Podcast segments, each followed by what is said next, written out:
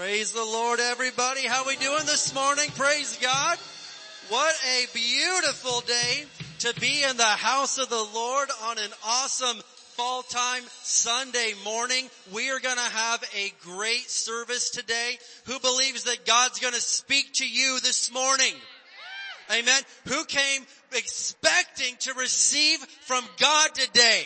Today is your day. The Lord is going to speak to you and bless you and encourage you. It's going to be a great day. Let's go ahead and stand up together this morning. How do we always open up our services?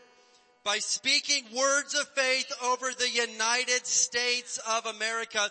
And we absolutely believe that America is returning to Jesus. And people are like, I don't know about all that. Hey, listen, you better step back and watch. We walk by faith, not by sight. And we are going to see a breakthrough no matter what anybody says, no matter what their opinions are.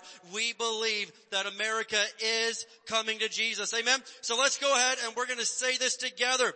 Father, we come to you in Jesus name and in unity we confess that Jesus Christ is Lord over the United States of America.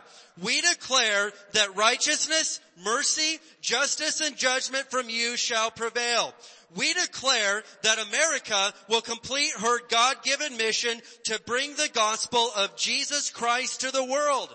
We push back the darkness of Satan from this nation and call for the light of Jesus Christ to invade the media and every home, church, and school and every town, city, and state of this great nation, the United States of America. In Jesus' name, amen. Give the Lord some praise today.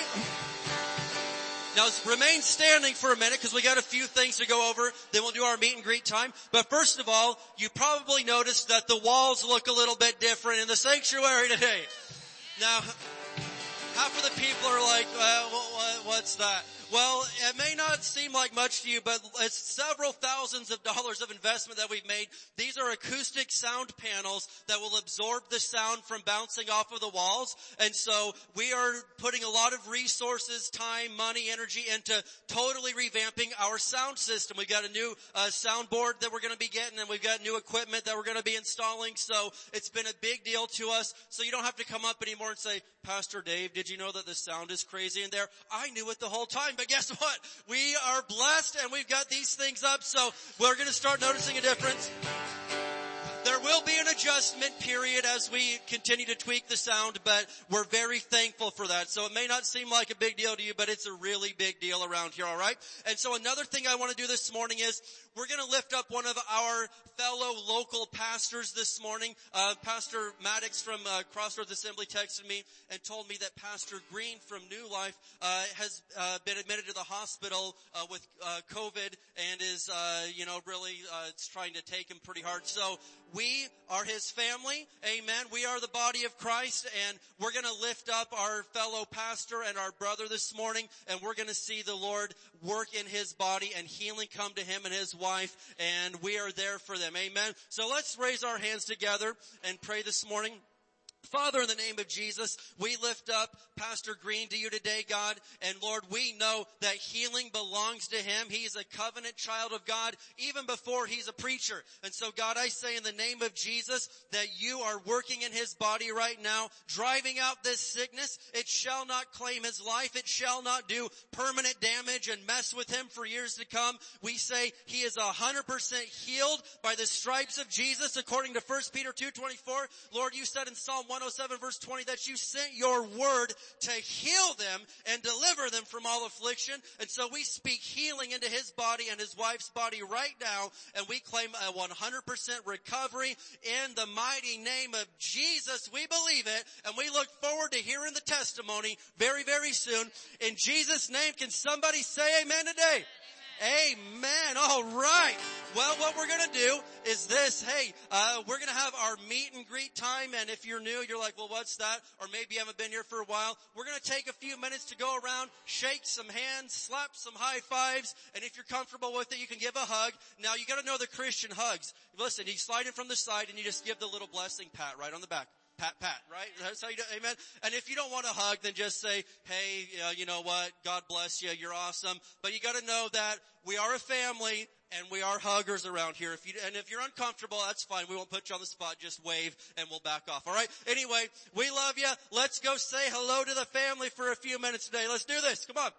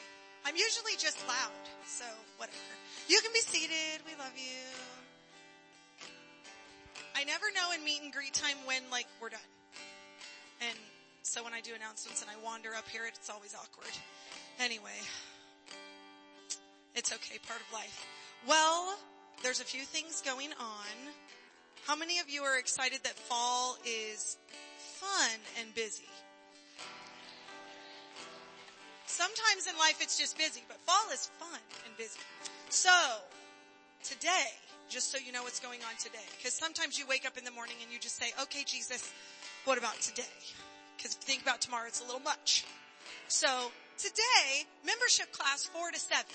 Okay, so membership class, praise the Lord. Lots of you have signed up, but this is what I need to tell you.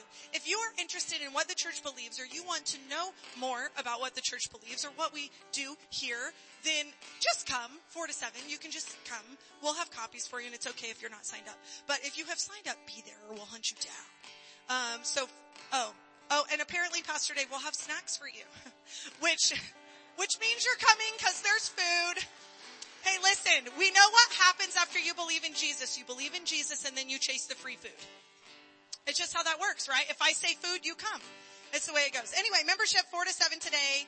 Um, also, very soon, Christmas play practice is starting for our children. And we're actually having a Christmas program this year. That's a really big deal. Praise the Lord. And um, Thanksgiving is coming, which is important because we're going to have our giant church Thanksgiving again. And you can bring your own food. So there will be a sign up beginning the first Sunday in November. So I'm not putting it out yet because we're trying to accomplish Harvest Fest, okay? So we'll finish up Harvest Fest and then we'll head towards Thanksgiving. So that will be a sign up at the beginning of November. So then backtrack a little bit. Harvest Fest is coming. And there's some cool testimonies I want to share with you. So budget wise, 650 has come in so far. Thank you, Jesus. That's a really big deal. If you would like to make a donation, you can do that during offering or online.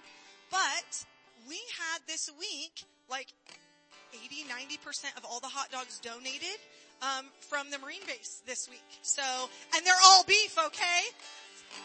Yeah, that's a really big deal. So they're all beef, and so what we don't have in keeping in that theme, um, we're going to be able to just go buy and match them so that we're not mixing like RS with all beef, you know. Anyway, you get to have the nice hot dogs this year.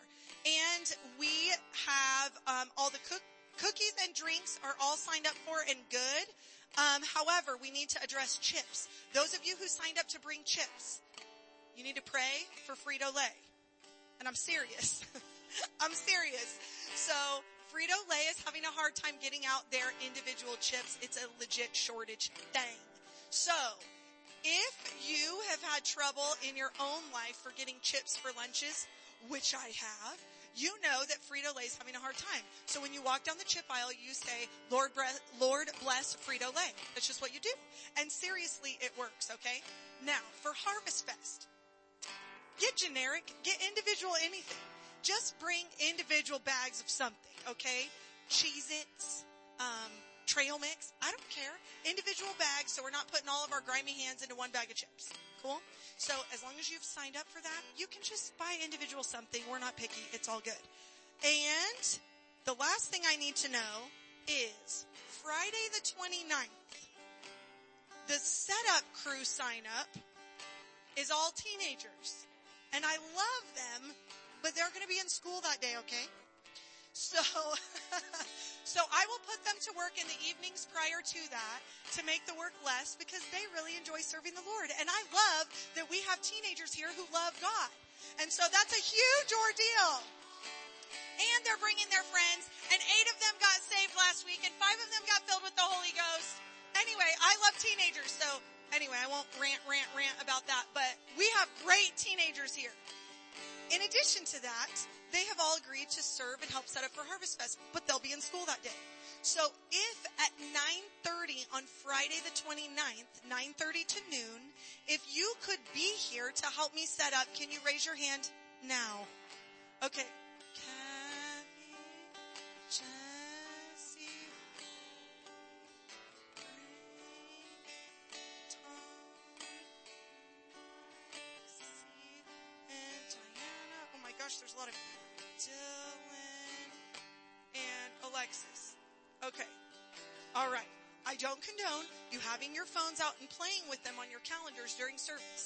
However, right now, write that down or put it in your phone.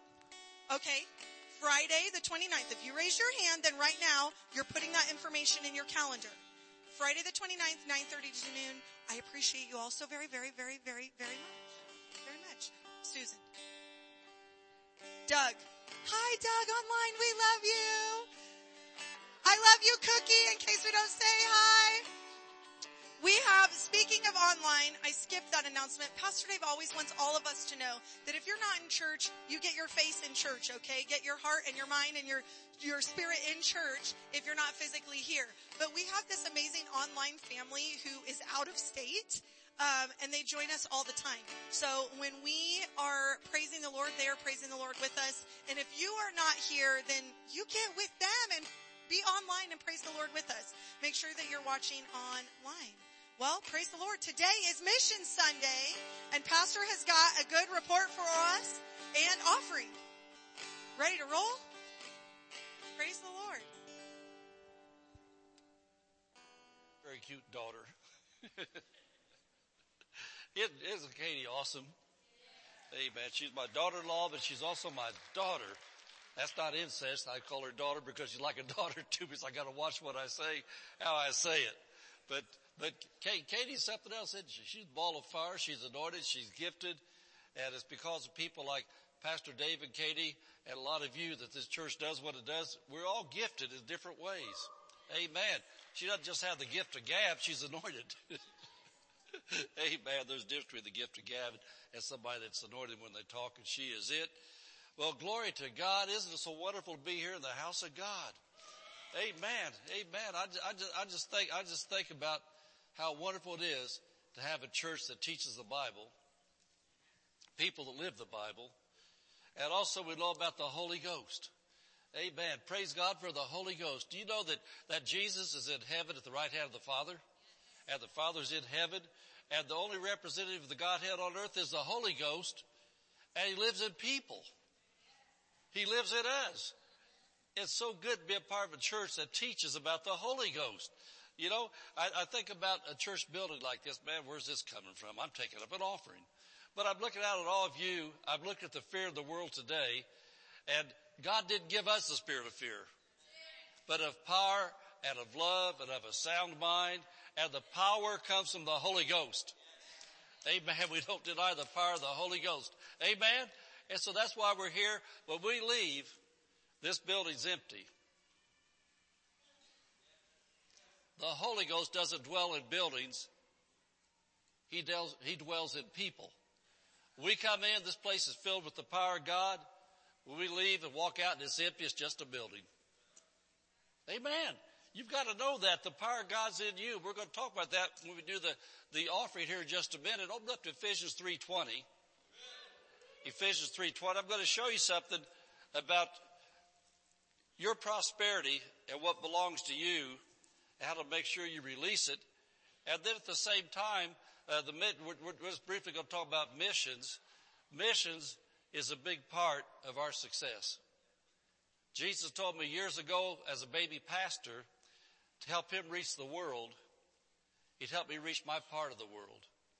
If you're a Christian, you love people everywhere. You don't have any enemies. There's people that may want to make themselves your enemies, but we walk in love, we walk in faith, we pray for people. And if I had an enemy, I wouldn't want my worst enemy to go to hell. Earth is just temporal. Eternity is forever. And so I pray for people and I bless people and I love people and I help people. But we love the people of the world, but I'm not assigned to the whole world as a pastor. I'm assigned to the high desert of Southern California. And so I want all the power of God all the resources God has available to me to use in this church to reach your families, your co-workers, your friends, your enemies. And so the more resources we have, the more outreach we can do. And at the same time, the more resources we have, the better we fix up our facilities and do what God wants to do to make room for your families, your friends, and your people. And so the whole kingdom works on seed time and harvest.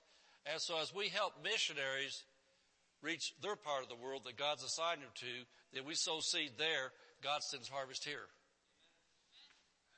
And to put it in a nutshell, that's, that's my number one heart's thing about missions is that I love people, but I'm accountable for this region. And as you reach out to your families and get them to come to church, I want to make sure there's a good church here for them. And so the way I can guarantee that is to tell you that sowing and reap is not because we want to help the uh, less less privileged people of the world. We do want to help them, but we also got motive too. We know we're helping them to help us. Amen. That's how this works. But I want you to look at. Oh, by the way, if you need an envelope, hold up your hand. We have some very anointed men of gray. I mean, men of God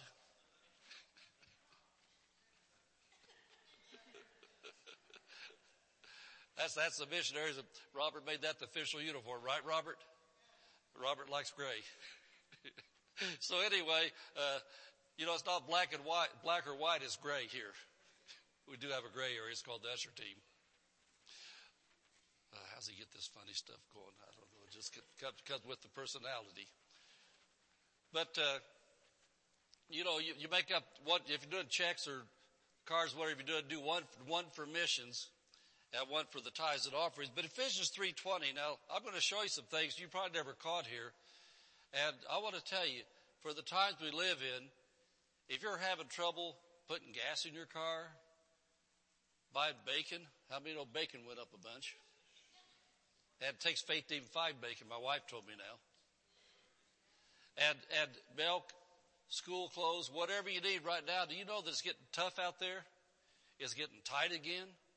Well, we're in a spiritual warfare, no doubt about it. And I was, was talking to uh, Lawrence this morning. I said, "Of all the things going on right now, there's a lot of pawns being used. And they're mad at politicians, they're mad at other people, but the thing is the devil's one behind the whole scheme to destroy people. And so there's a lot of pawns out there being used, they don't know it. I'm not a pawn, I'm a believer.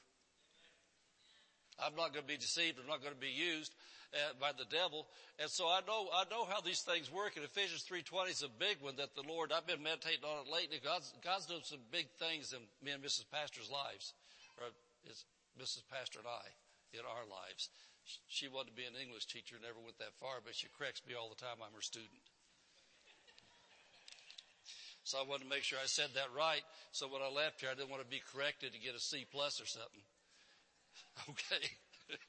Ephesians 3.20 says, now listen to this, down to him, that's talking about the Father, that is able to do, that is able to do, now I'm going to talk about that, exceeding abundantly above all that we ask or think. A lot of Christians quote that part of the verse, but the very, very most important, the trigger for the whole verse is this next phrase, according to the power that worketh in us. He's able to, but it's according to the power that worketh in us. Now let me tell you what that means so you'll get this. We're a faith church. We teach faith. And how many want to know how faith works? He said, according to the power that worketh in you. Now if he would have just said, according to the power that's in you, he's able to exceed abundantly above all we ask or think, then glory to God, we got it made. I'm born again. I'm baptized the Holy Ghost. I've got the Word of God in my heart. And so I've got the power of God in me. That's not what he said. He said according to the power that you let work in you.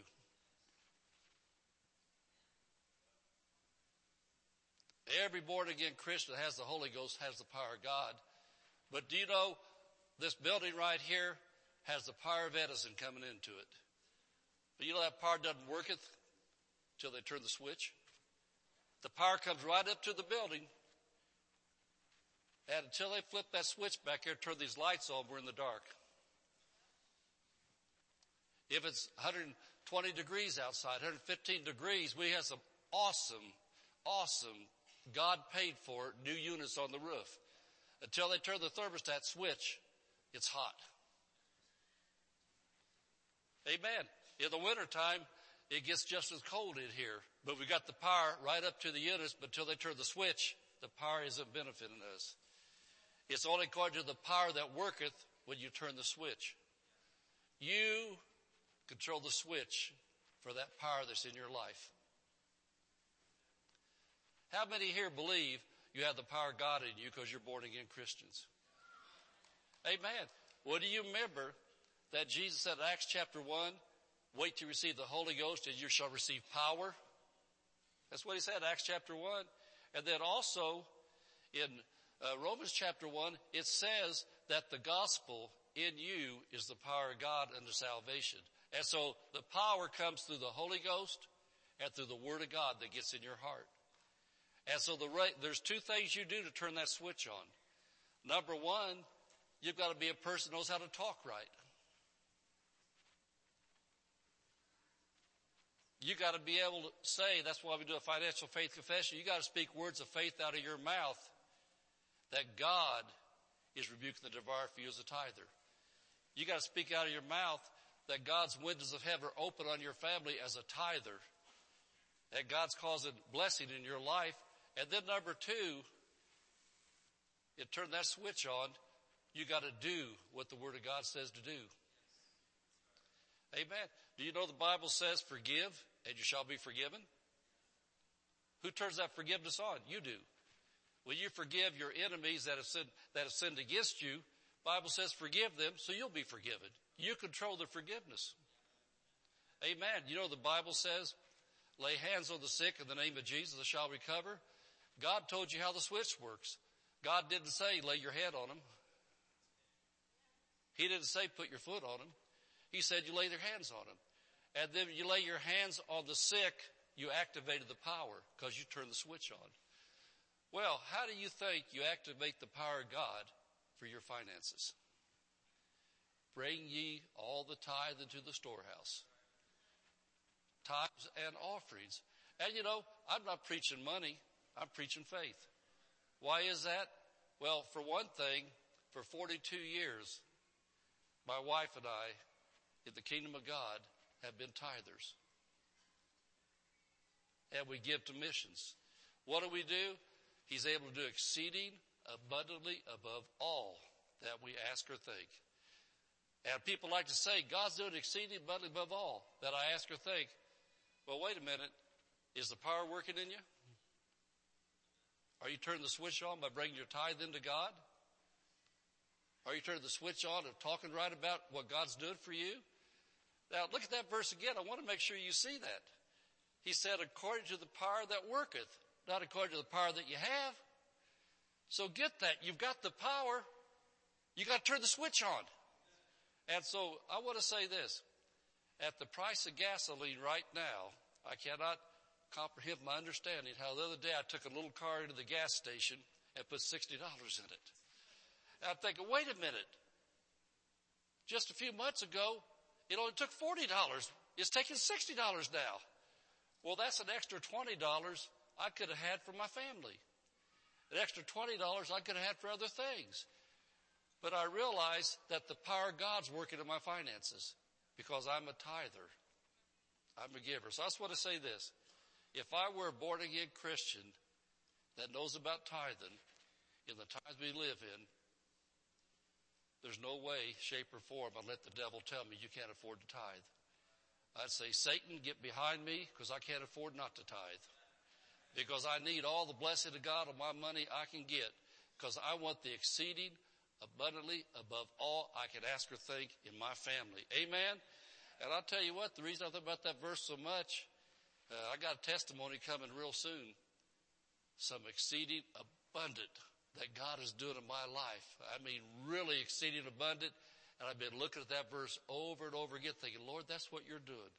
I look back over the last years, last several years of my life that I know you've been setting me up for what you're doing right now. But this verse, I was looking at this morning, I thought, I got to share this verse with the congregation because they've got to know they've got the potential for God to do great things in their life, but it won't work unless they do what the Bible says to do. Amen.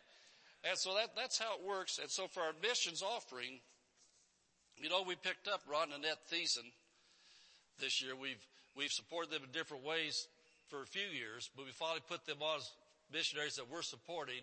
And, uh, they're, they're, they're the Latin American missions directors that housed your pastor for several days when the pandemic broke out and I was locked in the jungle down in the nation of Peru. These guys took me in, they fed me, they clothed me, they doctored me when some things were going on I needed help with. They took care of me. They were here about a month ago. And then also, uh, all the regular people here know Liz and Dana Niles. They're the world mission directors for our organization. And they're all, they're on the Amazon River right now. They, they were able to get back in there to go up the Amazon River to some jungle pastures. Haven't seen anybody for a while. And so they're taking the gospel to them and some other things. That's who we support. So when we pick them up, I knew in my heart the Lord wanted me to increase my monthly pledge that my wife and I do for, for the missions thing. So we upped ours a notch to give more to help do what we're going to do to help these people. So all, all I said back then, I'll say it now. If uh, God moves on your heart to give more because we're supporting more missionaries now, then just listen to your heart. We never ever tell somebody, hey, you have to do this because that's between you and God what you do. The tithe always belongs to God. You never have to pray, do I tithe? Because God said to tithe. But on offerings, He told you to do what's in your heart to do. And sometimes He puts something in your heart and you know it. But if you don't know it, then sometimes you just do it by faith because you want to.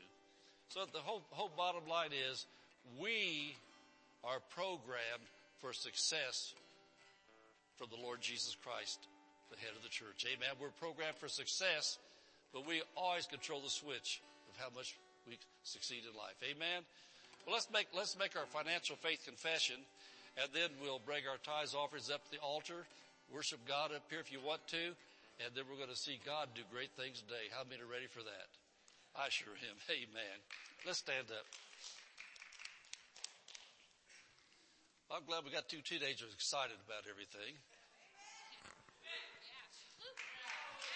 Brittany, welcome home. We've been praying for you, girl. Welcome home. We've been praying for you. Amen. Uh, okay. As we break the Lord's tithe and give offerings today, we believe we receive jobs or better jobs, promotions, raises and bonuses, benefits, sales and commissions, growth in business, settlements, estates and inheritance, interest and income, rebates and returns, checks in the mail, gifts and surprises, finding money, bills paid off, debts paid off, royalties received, blessings and increase. Thank you, Lord, meet all my financial needs I have more than enough to take good care of my family, give ministry to the kingdom of God, promote the gospel of the Lord Jesus Christ. Amen. Okay, join us up here at the altar and let's worship the Lord together on today. Where the Spirit of the Lord is, there is freedom. Amen. Step out of the shadows. Step out of the grave. Break into the wild and don't be afraid. Run into wide open spaces, graces waiting for you. Dance like the weight has been lifted, graces waiting. Where the Spirit of the Lord is, there is freedom, there is freedom. Where the Spirit of the Lord is, there is freedom, there is freedom. Come out of the dark, just as you are, into the fullness of His love. Oh, the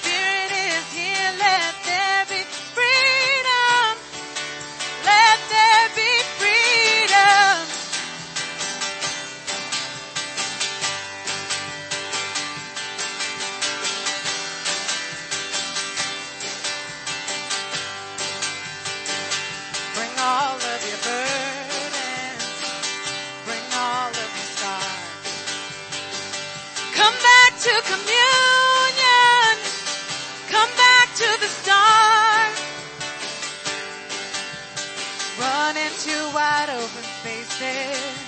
Graces waiting for you. Dance like the weight has been lifted.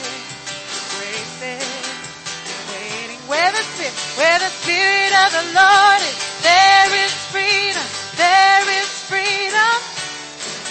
Where the spirit of the Lord is, there is freedom, there is freedom. Where the spirit of the Lord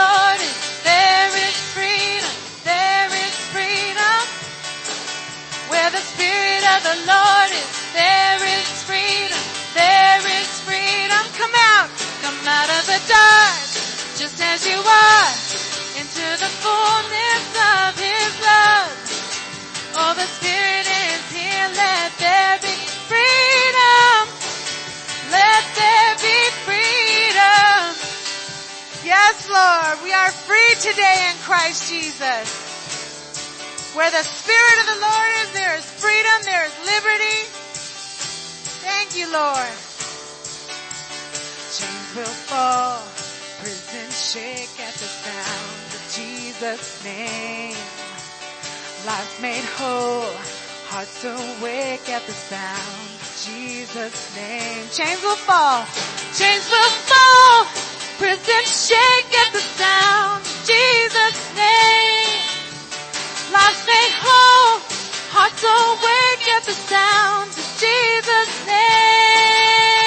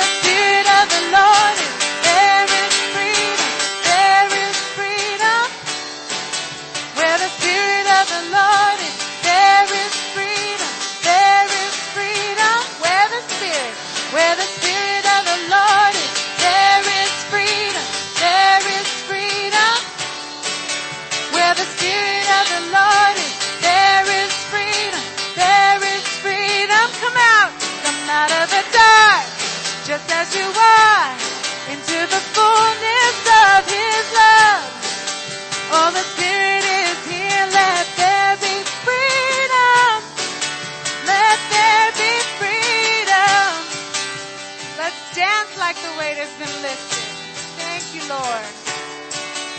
No mandates, no nothing can keep us down. Where the Spirit of the Lord is, there is freedom.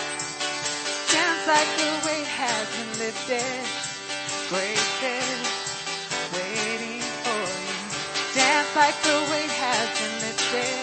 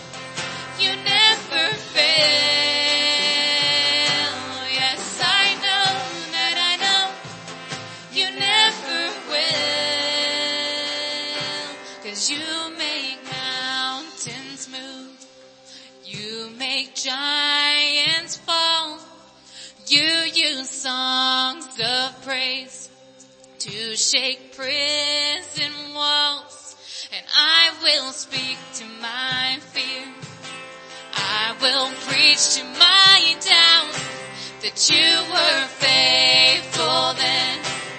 You'll be, you were faithful then now that you were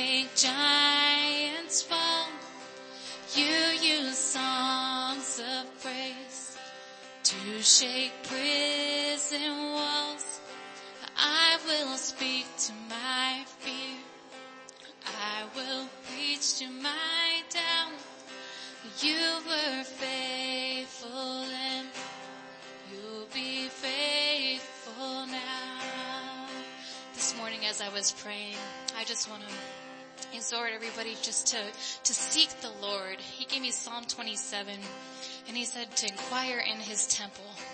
And I just want to sing this out today. The more I seek you, the more I find you. The more I find you,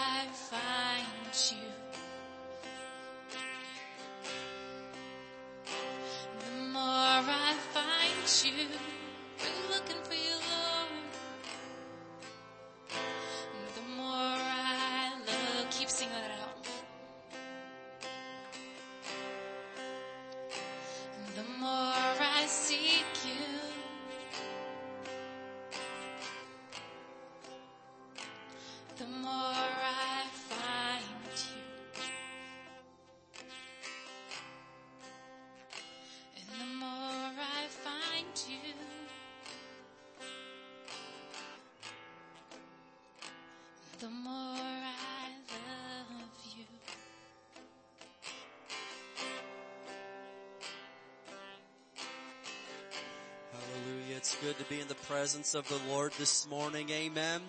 Amen. And the good news is, is that you as a child of God are welcome to come right into God's presence. You don't have to rely on the preacher to go down there for you. You don't have to rely on somebody else. You can go into the presence of God. And, and there's a verse that was coming to my mind as they were uh, singing there, but Psalm 16:11 in the King James it says, "Thou wilt show me the path of life." In thy presence is fullness of joy. Amen. And so if you need joy, where do you need to go? You need to go to get into the presence of God because there's fullness of joy in the presence of God. Amen. If you need peace, if Satan has been messing with your mind and your emotions, you need to get into the presence of God. There's fullness of joy. There's peace in His presence. Amen. And so, um, Katie and I was on our heart, hey, I'm going to have them sing just a little bit more this morning. But if you have needed some joy, if you have needed some peace, if Satan has come and tried to mess with your mind and your emotions and try to get one over on you, hey, we're going to try to get you free today. We're not going to try. We're going to do it in the name of Jesus. Amen. Hallelujah. But I'm just telling you now, in His presence is fullness of joy. If you need a little bit of that right now, I encourage you to come on up. We're going to lay hands on you in the presence of God. And if you need a little breakthrough, it's going to happen today in the name of Jesus. Go ahead and lead us in that again, please. Amen. Come on up if you need that today.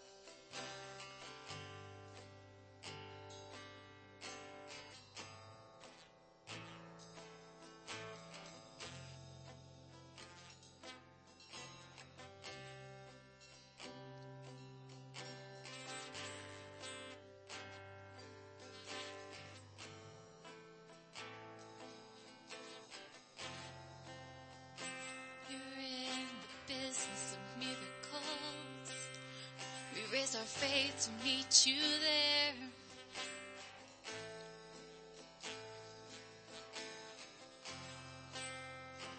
You're in the business of miracles. We raise our faith to meet you there on earth as it is in heaven. On earth as it is in heaven.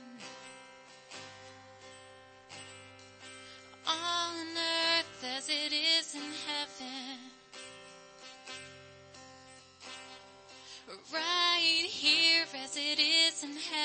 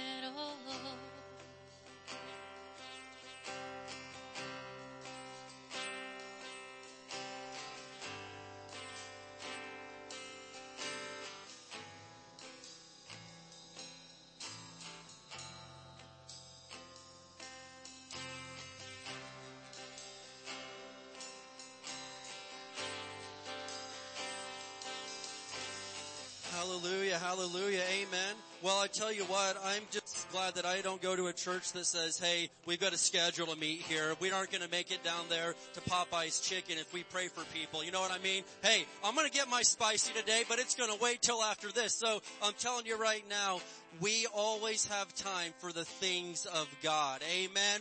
And so when God wants to do something, hey, I don't come to church to tell God how to do his job. I come and say, hey God, tell us what you need done today. Amen. And so can we give the Lord one more great big shout of praise today?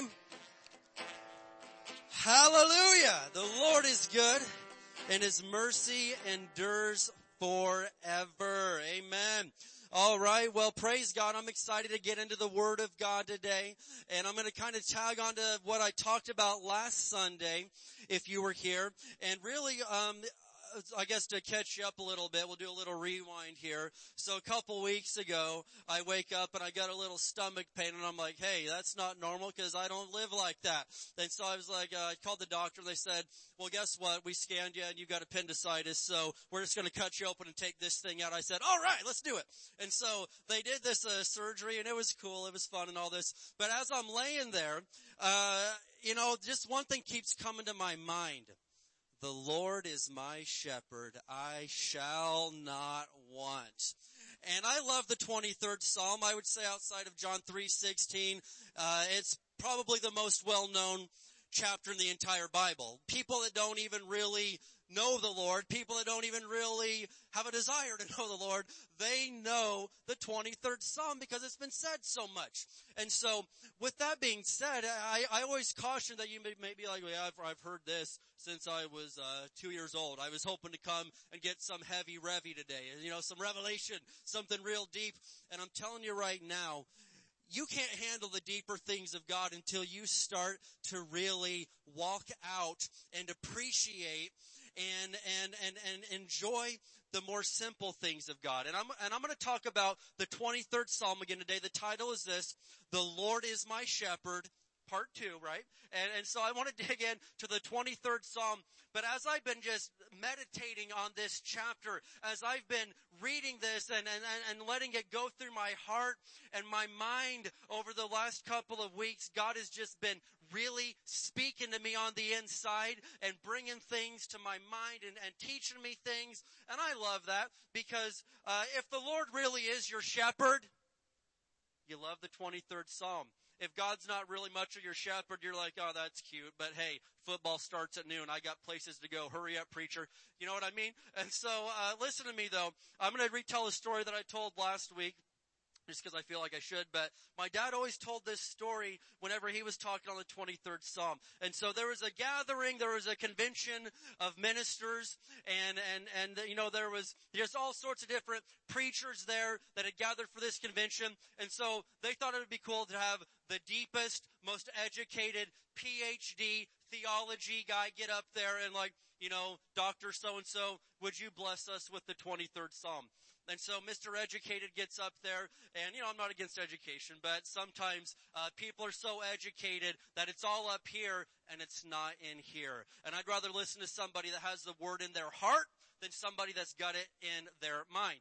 And so Mr. PhD gets up there and in his most professional religion, you ever notice some of those guys, they just got this, their voice totally changes when it comes time, you know, to pray or read the Bible. And so, you know, they call him up there, Dr. So-and-so, could you read the 23rd Psalm? The Lord is my shepherd. I shall not want. He maketh me, maketh me to lie down in green pastures.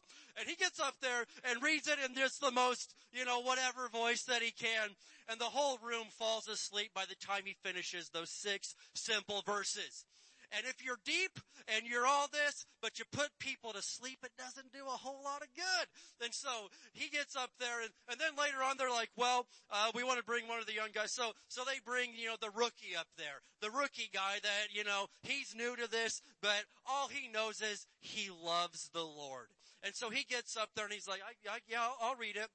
The Lord is my shepherd. I shall not want.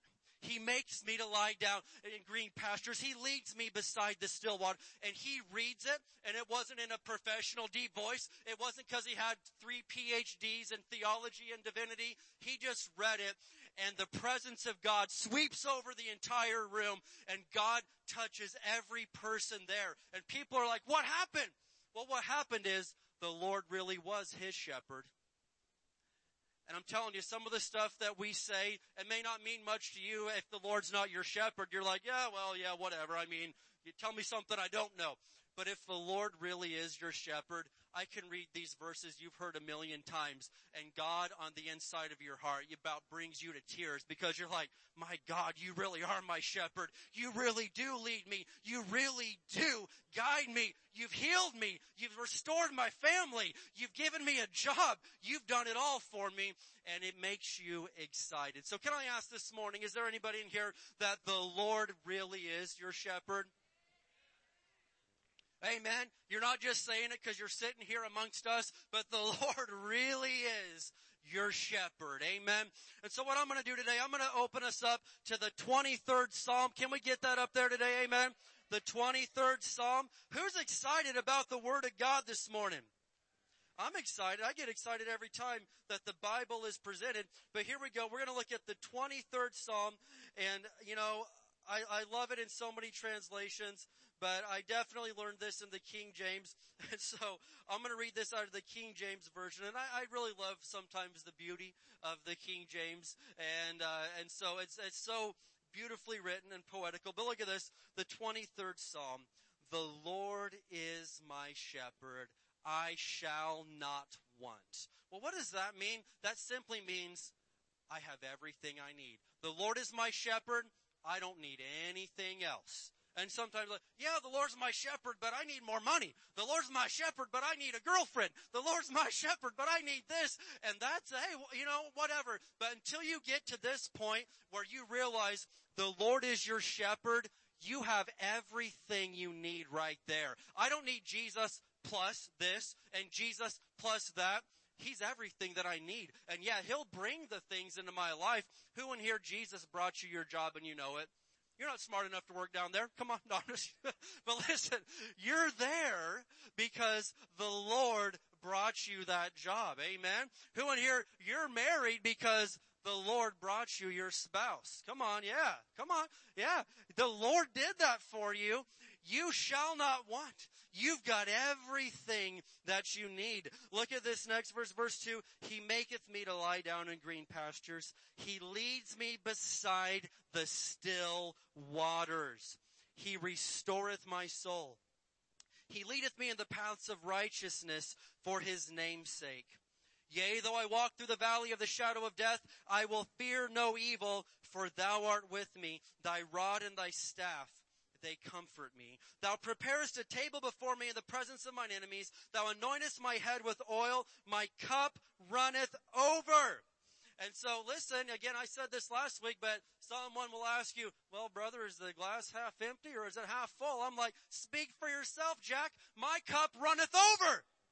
Amen. It's not half empty. It's not half full. My cup runneth over. I've got every good thing that I need because the Lord is my shepherd. Verse six, surely goodness and mercy shall follow me all the days of my life and I will dwell in the house of the Lord forever. Can somebody say amen today?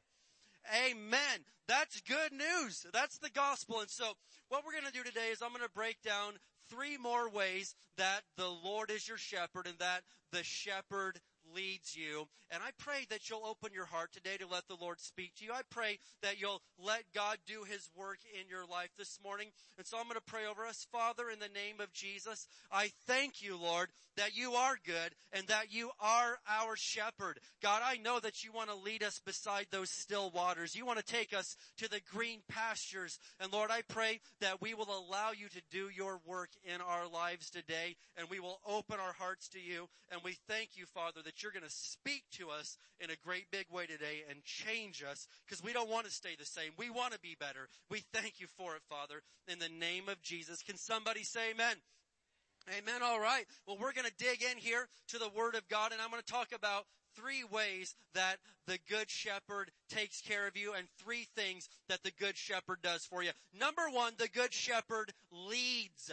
Number one, the Good Shepherd leads us. And you're like, well, I don't know about that. But look at this. Psalm 23. I'm going to look here at, at, verse 2 again. If you got your Bible, they're going to get it on the screen for you in a minute, so give them a second. But if you got your Bible, I want you to open that up.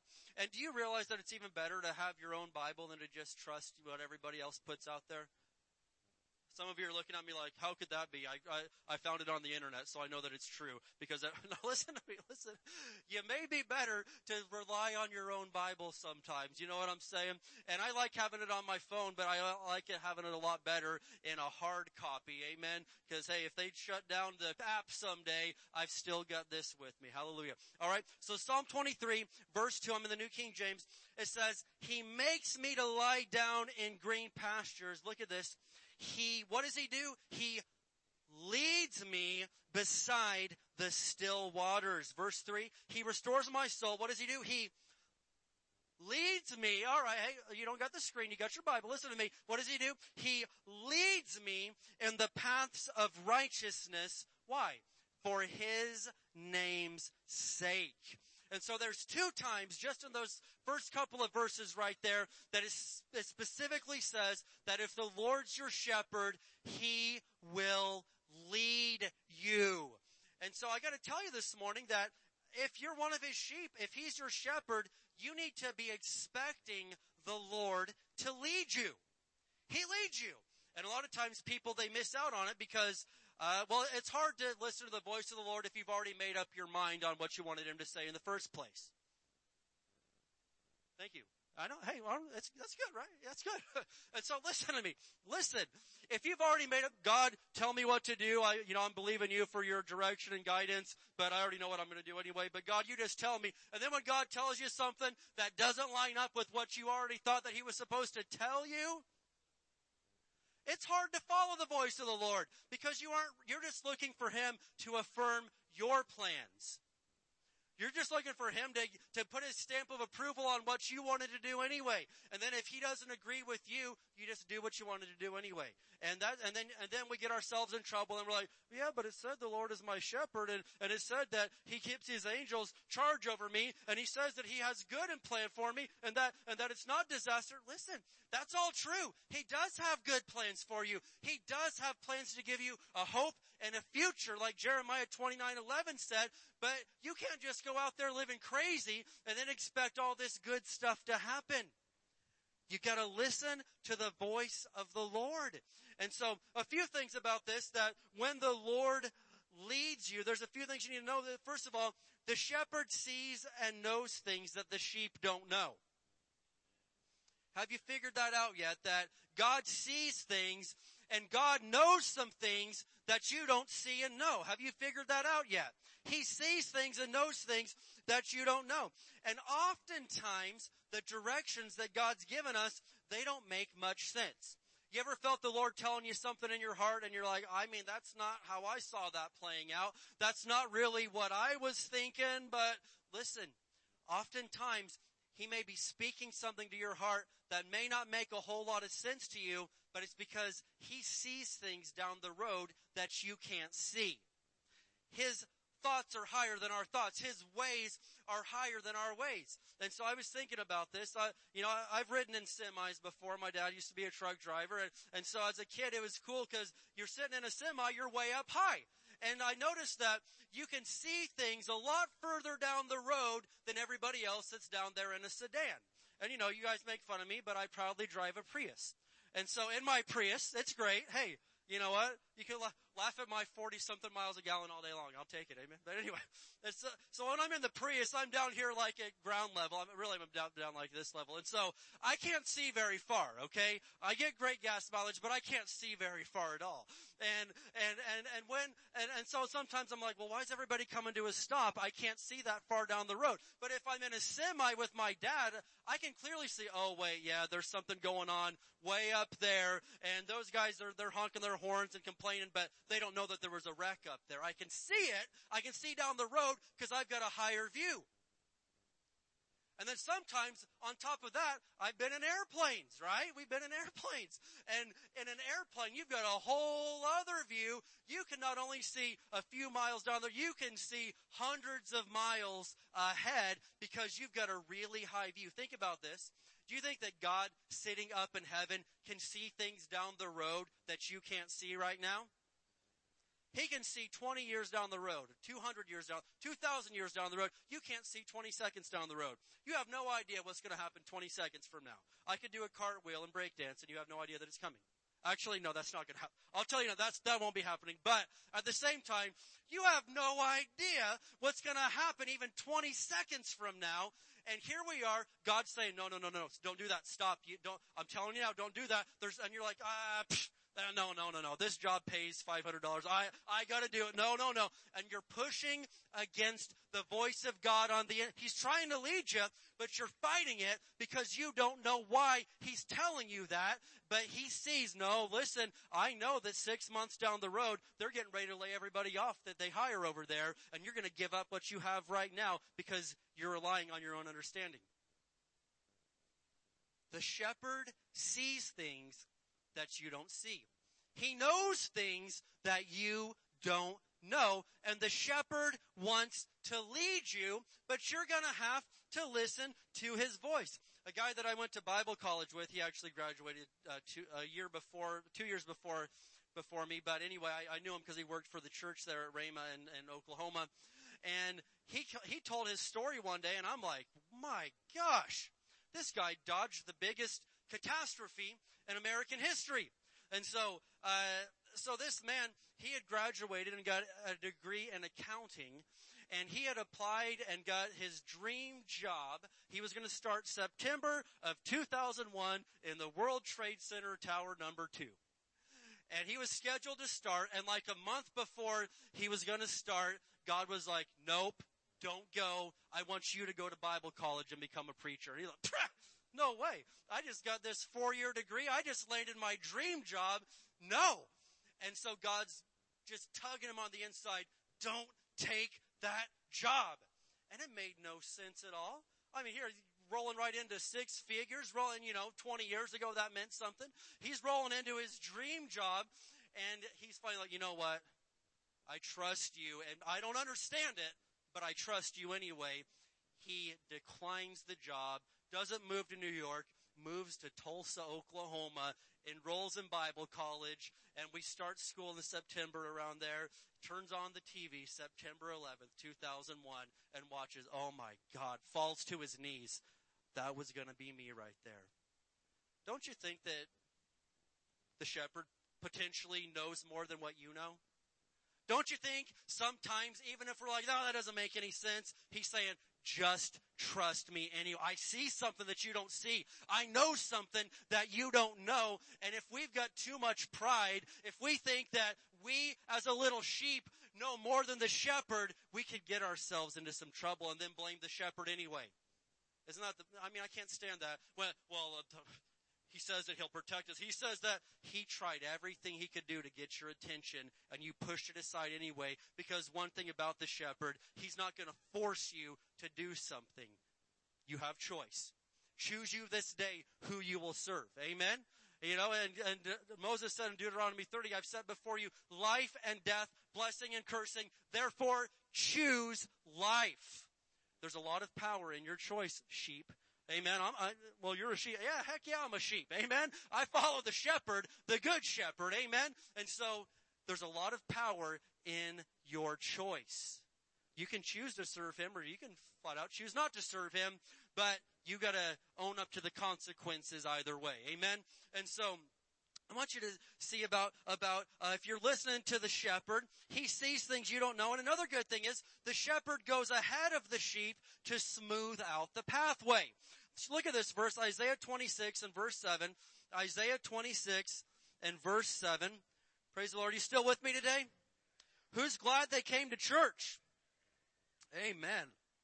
I'm glad I came to church. I can't, you know, I've told you I can't stand I, I can't stand it. It'd drive me up the wall if I'm not at church on a Sunday. If I'm on vacation, I will find a church to go to. If I'm, if I'm just not, I, I cannot stand not being in the house of the Lord on a Sunday. That is, I mean, that's just like a, a form of, of cruel torture to me.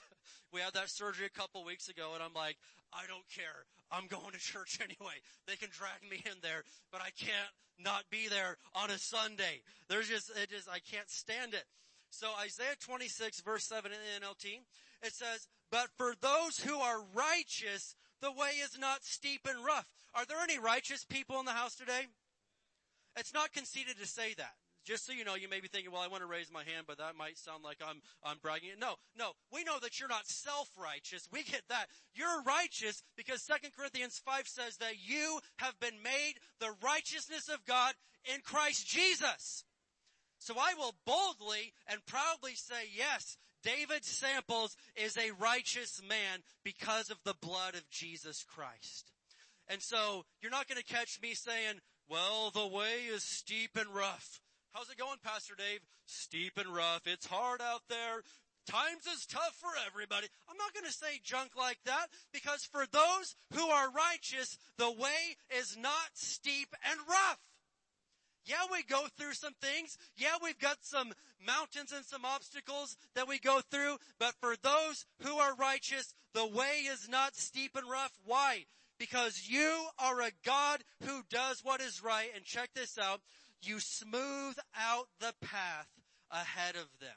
God goes before me and he smooths out the path ahead of me. And I love that. He's the Alpha and the Omega.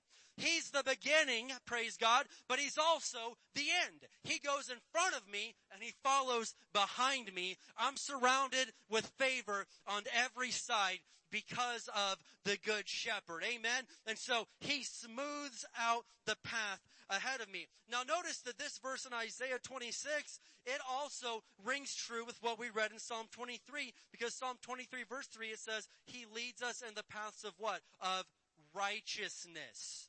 Notice the key word in these two verses, righteous and righteousness. Any path that the Lord leads you to, it will always be the righteous path. God is never going to lead you in a way that's not a righteous way. And if you're going someplace that's not righteous, don't expect God to smooth out the path ahead of you. God, I'm going down here to the club on Saturday night. I pray that you'll just smooth out the path ahead of me in the name of Jesus. Don't pray that junk. You don't belong there. He's not going to smooth out the path ahead of you. We're talking about He leads us in paths of righteousness.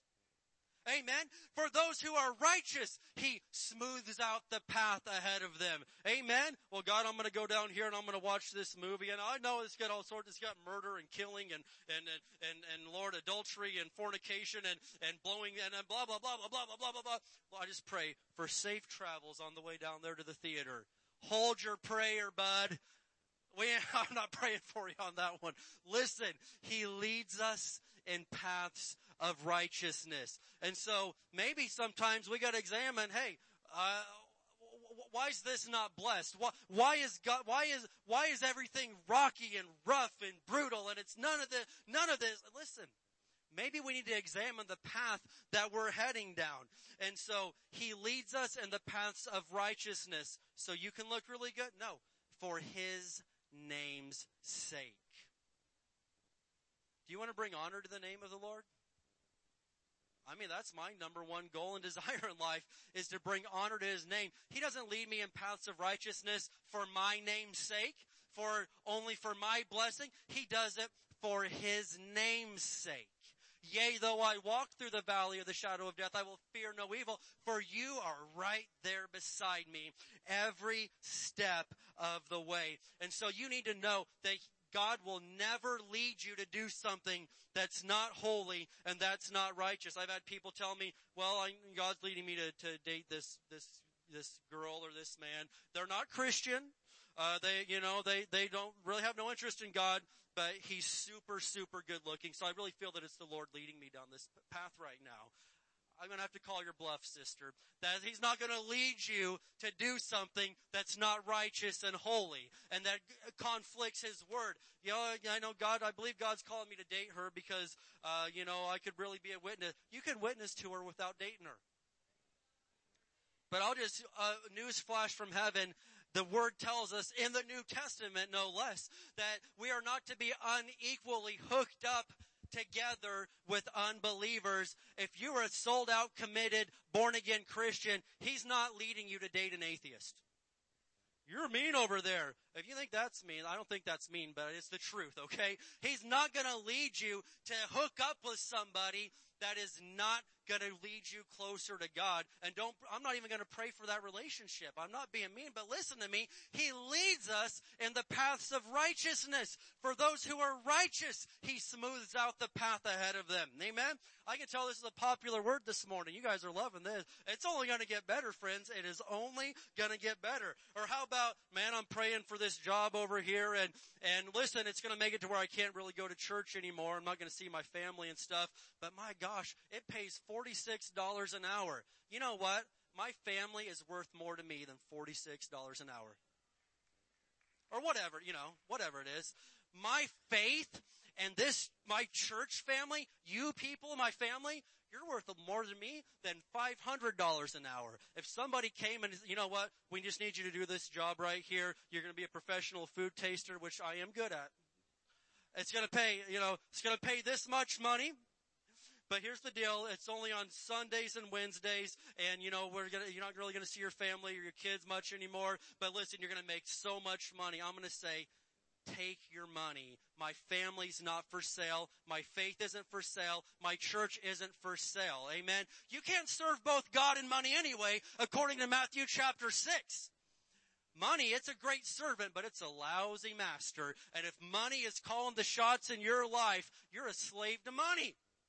Because you can't serve both God and money. And so I say, take your money. My family is worth a lot more than any dollar amount in this world. And my faith and my church family, they mean more to me than all the money in the world. So you can just take it and I'll find something else to do. Amen? But anything the shepherd's leading you to do is not going to lead you further from God. It's going to lead you closer to God. And here's two, I'm going to give you something that you need right now. There's two really important things to remember when following the voice of the shepherd. And one is his voice always lines up with his word. Always. God will never tell you to do something that does not line up with his word. Always know that. So if you're presented with something like, oh, I don't know if this is God or not, what, what does the Bible say about it? And if the Bible is clearly against it, then clearly that's not the voice of the shepherd, that's the voice of somebody else. But another thing that you need to realize is The voice of the shepherd a lot of times isn't the loudest voice that you're hearing. I'm going to say that again. A lot of times, the voice of God is not always the loudest voice that you're hearing. You may have some friends in your life that got some really loud, obnoxious voices. Anybody, you got some obnoxious friends? Don't raise, no, no, I'm just, okay, alright. You know, it's good, it's good, it's good. Are they in this room right now? We want to know, no. Identify yourself. Now listen to me, but sometimes you've got some friends with some loud and obnoxious voices and they're trying to tell you, no, you need to do this. And they're basically yelling it. You may have some family. Let's hear it for obnoxious family just because we've all got that. Everybody, come on, let's hear it for, yeah, we love them. All right, praise God. Yeah. Good stuff. We love them. We love them. They may be crazy. They may put the fun in dysfunction, but listen to me. They are, we love them. They're our family and we love them. But praise the Lord. So oftentimes though, the voice of the shepherd is not always the loudest voice. And, and, and as a Christian, as a sheep, one of God's sheep, you've got to realize to determine, you know what? I need to be still and know that he is God. You need to know how to shut all the other voices out and simply focus on the voice of the shepherd. I'm not turning there today, but in 1 Kings 19, Elijah the prophet, he needs to hear from God. He needs to hear from God. And so he gets on top of the mountaintop and Lord, speak to me. And it tells us that a great big loud boisterous wind blows through and it's knocking the rocks everywhere. And he's like, whoa, whoa, what, what is it? And then uh, uh, an, an, earthquake comes through and the ground shakes and he's like, whoa, this is a, a loud experience. And then a fire sweeps through and things are burning. And then after all these things, it tells us that, but the Lord was not in that wind. The Lord was not in that earthquake. The Lord wasn't even in that fire that broke out. But after all those loud, flashy, big things, it says, and after all that, there was a still small voice, a gentle whisper that came and spoke to Elijah. And out of all those loud things, the Lord was speaking through the silent, still, small voice. And in your life, I know, especially the day and age we live in, you're bombarded by voices every day. And the majority of them are crazy and wrong. And you, as a Christian, have the responsibility to say, you know what, whoa, whoa, whoa, whoa, whoa, whoa, whoa. Turn that off, mute this, get away from her, stiff arm him, get away from these people. God, wait a minute, what is it that you're saying right now? And as a Christian, His Spirit bears witness with our spirit, amen? He's gonna speak to your heart. And praise God, as a sheep, you're responsible for listening to that still small voice. And He will guide you. He will lead you. He will protect you. He will keep you from so much trouble because the shepherd leads us. What's another thing the shepherd does? Number two, the shepherd comforts the sheep. Is there anybody in here you've ever needed little comfort from? The, I mean, I believe that we all have praise God, the shepherd will lead us, but also the shepherd will comfort us. Psalm 23 verse 4, you might as well just keep a, a bookmark there or something because we're flipping back and forth all day long. Psalm 23 and verse 4, and I would encourage you that it would be, it would do you a lot of good to memorize the 23rd Psalm. Who thinks that if you were to memorize the 23rd Psalm that it would do harm to your life? Okay? Who thinks that it, it would actually help your life if you memorized it? And it's not that hard. It's six verses. But I believe that if you just even just read this out loud to yourself every day, you would start to get this in your heart and it would do something to you. You'd get this revelation. Psalm 23 verse 4 says, Yea, though I walk through the valley of the shadow of death, I will fear no evil. Have you ever been in the valley of the shadow of death before? Amen. I like that David says, hey, I walk through it. Some people, they set up camp right there and they're like, well, man, life's hard. Times is bad. Everything's bad. We're just gonna, I refuse to camp in the valley of the shadow of death. I'm gonna walk through that sucker and get out of it. Amen. As I'm walking through though, I will fear no evil.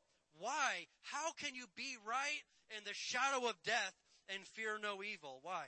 Your rod and your staff, they comfort me. And of course he says, thou art with me. If he's with you, you're okay. You're gonna make it through. We may face some things in this life, but none of them are bigger than God. And I say this all the time and I mean it. The devil can try his best, but his best is never enough for a child of God. Amen? And so you need to get that in your heart that he is for you. He is with you. And I love these words right here. I will fear no evil. Amen. It doesn't say there is no evil. It says I will fear no evil because guess what? In 2021, there's a lot of evil. It's everywhere. It surrounds us. It's evil and it's everywhere. And, and, and why is that? Well, according to 2 Corinthians 4, 4, Satan is currently the God of this world. Temporary. It's going to end someday. But as for now, man, people that aren't born again and don't belong to Jesus, they do a lot of crazy and evil things around here. But praise God, I will fear no evil because you are with me. Your rod and your staff, they comfort me. Now, now, now that right there, your rod and your staff, I, have I've read about this and I've been studying things this week and, and really it's believed that the rod and the staff is referring to the exact same stick. And, and, and, and on one end, you've just got the straight end, the rod, and on the other end, you've got the hooked end. Have you ever seen this when the kids do the little Christmas play? You know, they've got their little little staff and they come out here in bathrobes and towels on their head. Eh, and it's cute. It's adorable. You need to be here at Christmas. But anyway, so they've got, it's got the rod and the staff.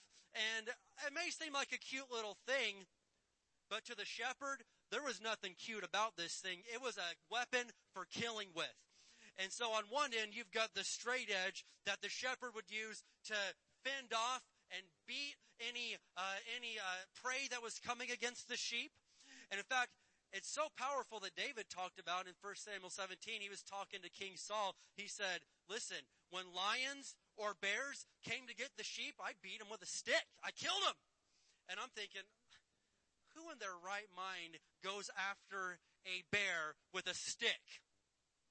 Now I love animals. You guys know how much I love animals. That's partially true. I, I, I tolerate animals, okay? I'm, I'm not like a lover, but I, I, they're good. They're fine. And so, but I'll tell you this much. There is no way in the world that I'm taking on a bear with a stinking stick for a sheep. I'm like, dude, you're having lamb chops for dinner because I am not, no, that's, I'm not doing that. Okay?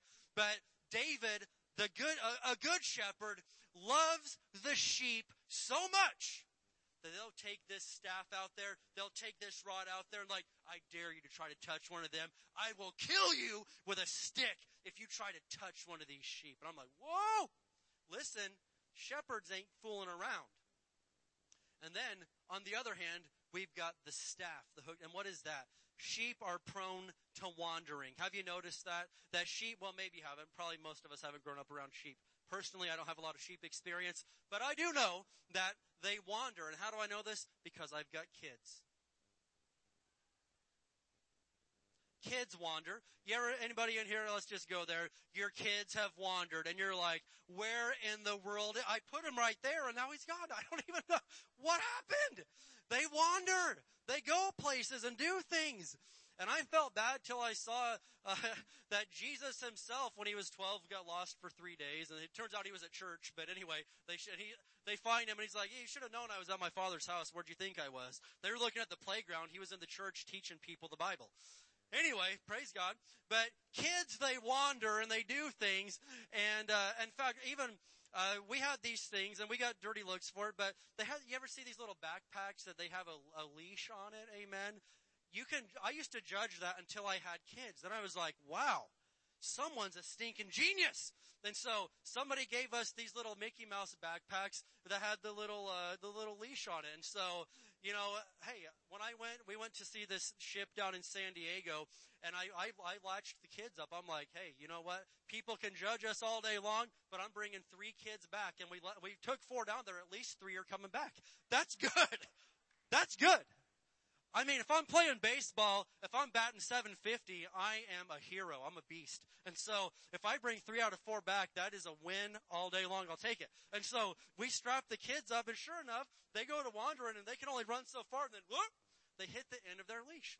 And so what I'm saying about the good shepherd is, is that one end of this stick has got a hook on it when when, you know, when Lamb Chop goes running down the way there, boom, he grabs him and hooks him back.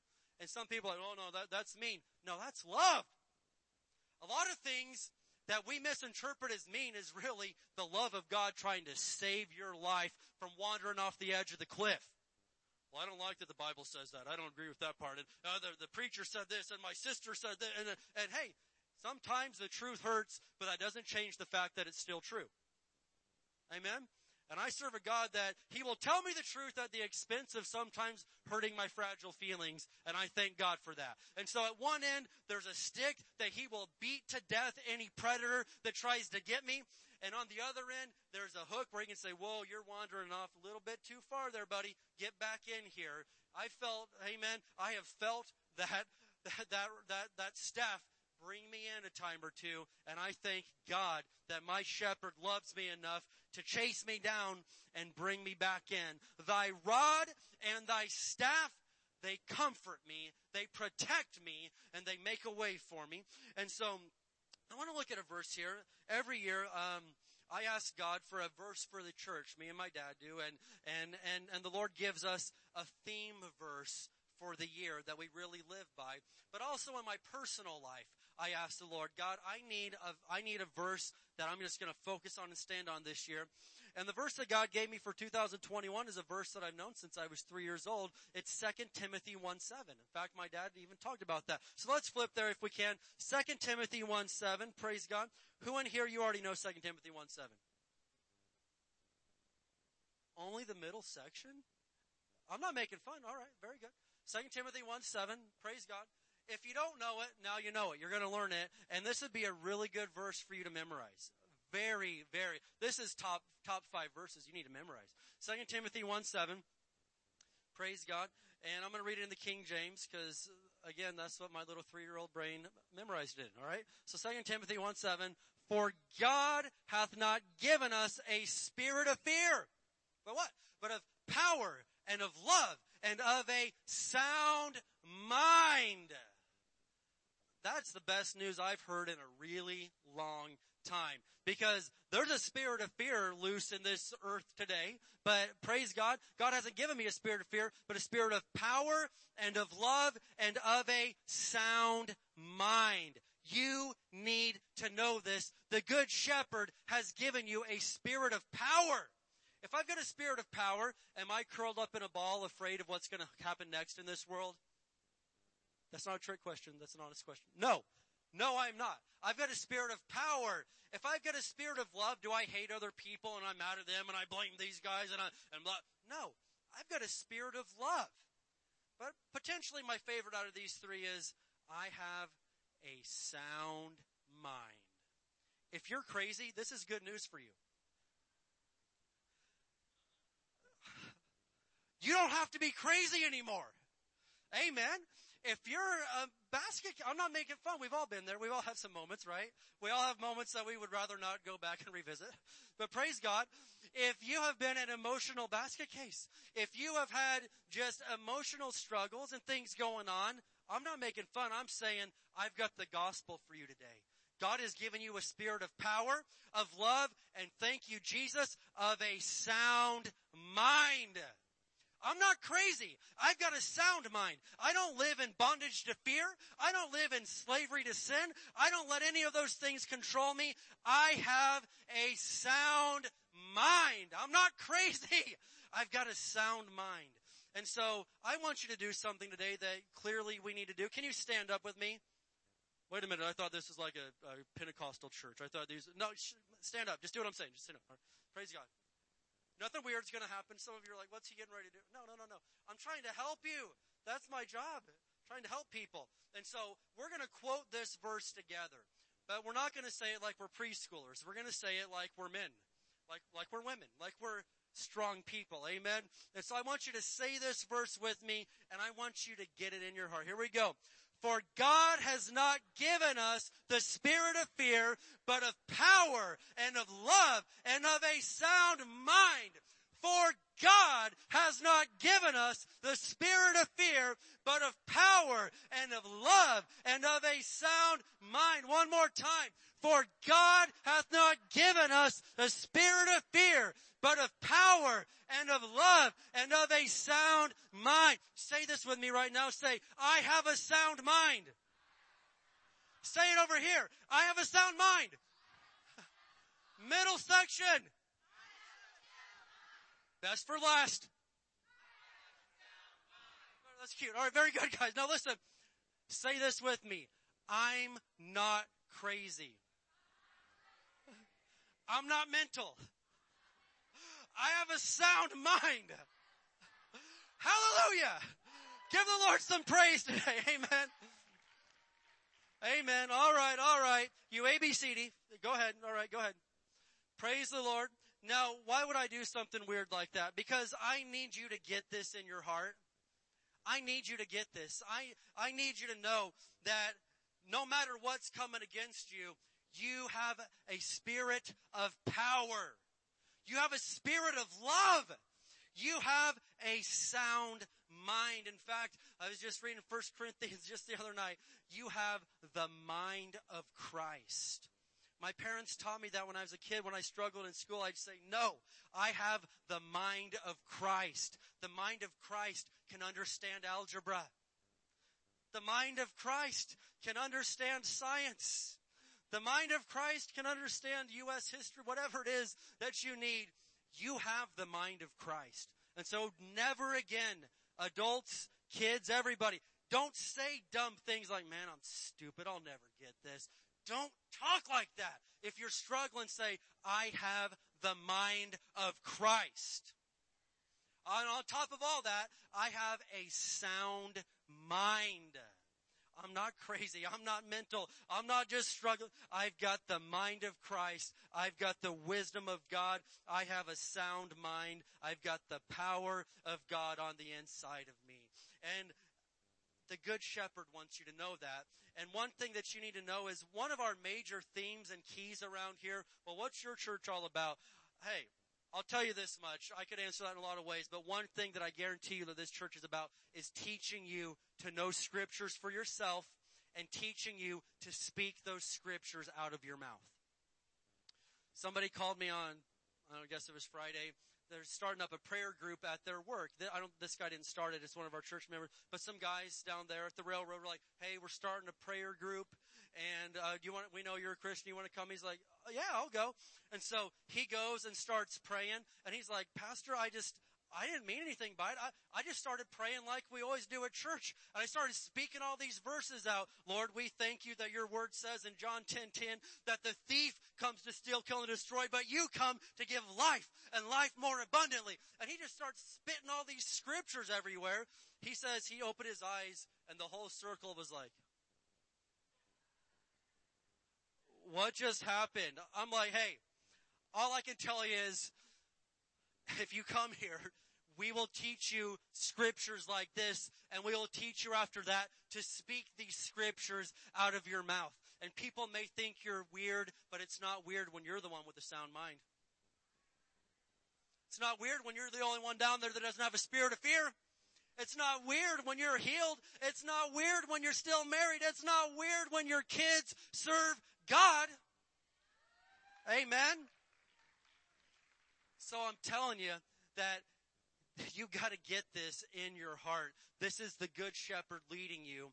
Get these verses, get them in your heart and out of your mouth, and it'll change everything in your life. I mean, I got, I got time on, but, but in second grade, check this out. I went to a Christian school, and so they, they asked all the kids one day, uh, to, we all took turns praying for lunch, and usually, you know, it was, you know, rub a dub dub, thanks for the grub, amen. Or, you know, whatever the prayer was, whatever, you know. Good food, good meat, good God, let's eat. It just, you know, what, just nice prayers. You know. But one day they're like, uh, little David, could you pray? Pentecostal kid up there right now. You hear that? Man, he's, he's showing that xylophone who's boss. Anyway, so, so they asked me to pray and, and I just pray like I've heard my dad pray since the day I was born. And so I just tear into this spirit-filled Holy Ghost prayer. We thank you, Lord, that your word says in Exodus 23 verses 24 and 25, you will bless our bread. You will bless our water. You will take sickness away from the midst of us and the number of our days you'll fulfill in the name of Jesus. I opened my eyes and the kid beside me just fell out. No, I didn't really have it.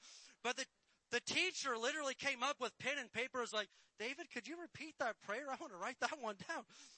And uh, seriously. And so I, they were taking notes. And it's not because I knew so. I'm just saying it's because your kids and you need to know the word and you need to speak it out of your mouth. Amen. That's the sword of the spirit according to Ephesians 6. And you'll start winning some battles if you'll speak the word of God. You'll start getting some healing if you'll speak the word of God. You'll start getting some blessing in your finances if you'll start speaking the word of God. Amen.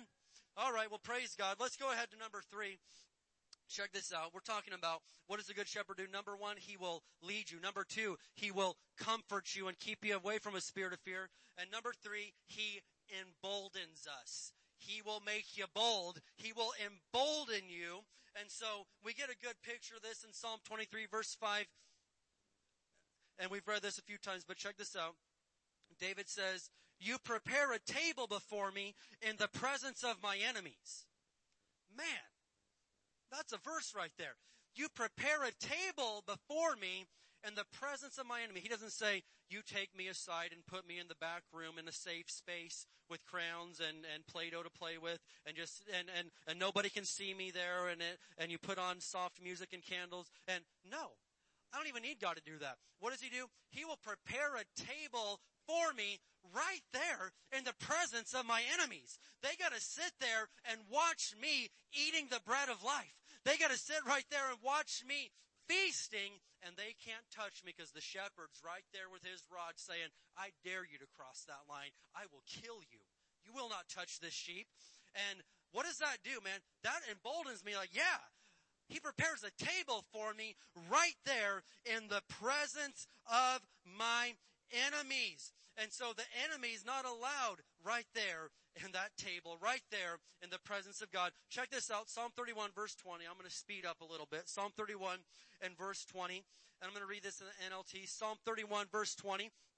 And so we're talking about God protecting us, talking about the good shepherd making us bold. Psalm 31 verse 20 it says, you hide them where? In the shelter of your presence, safe from those who conspire against them. You shelter them in your presence, far from accusing tongues. You shelter them where? In the back room? No. Where is the shelter of God? The presence of God. He shelters us in His presence. And, and we had some good worship and stuff like that. But I'm telling you right now, it is vital in the end times that you know how to get in to the presence of God for yourself. That you know how to get in and say, you know what? There's crazy going on right now. I'm going to raise my hands to heaven right now and I'm going to enter in to the holy place. I'm going to enter in to the presence of God. Amen. I, am going to, and, and you can enter in to the presence of God anywhere. One more crazy story. I haven't, I haven't told this one in a while, but so one day on the way to school, our kids go to school in Victorville. I was, uh, you know, I, I the, the gas light, it, it, the gas light came on somewhere around Stoddard Wells Road, and I'm like, you know what? I got this. I got this. And so I kept going, and right there, getting off on the Nisqualli Road exit, I'm right in the middle of the intersection. It dies, and I'm like, oh, dang it. And so, uh, I gotta push the car through the intersection and I didn't want the kids to be late. So we're running over that bridge right there over the 15. I get the kids to school and then I, I when I get back, there's a, a, a, police car right there with the lights on. I'm like, wait, what do I do now? I just ran out of gas. And so anyway, I'm standing there and, and, and I call AAA, but she's like, I'll wait for you until uh, they get here. Well, AAA took a while. I'm just going to be real honest. I, I still recommend getting the membership it's worth it. But they did take a while that day, alright? And so she's there. She's like, I'll just leave my lights on so cars won't hit you in the middle of the intersection here. I'm like, thank you. You're awesome. Wonderful. But after a while, I'm like, man, I'm just having a bum day. I decide, you know what? Praise God. I'm just going to worship God through this. I'm going to get, you know, I'm going to take care of this.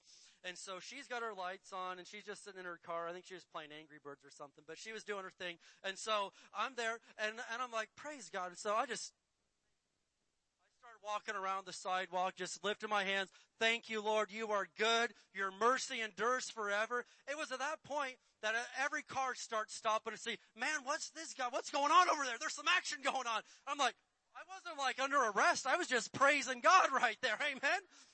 I was entering the secret place of the Most High right there on whatever that Amargosa Road, whatever that, I was entering, you can enter the presence of God anywhere that you are. If you know how to do it.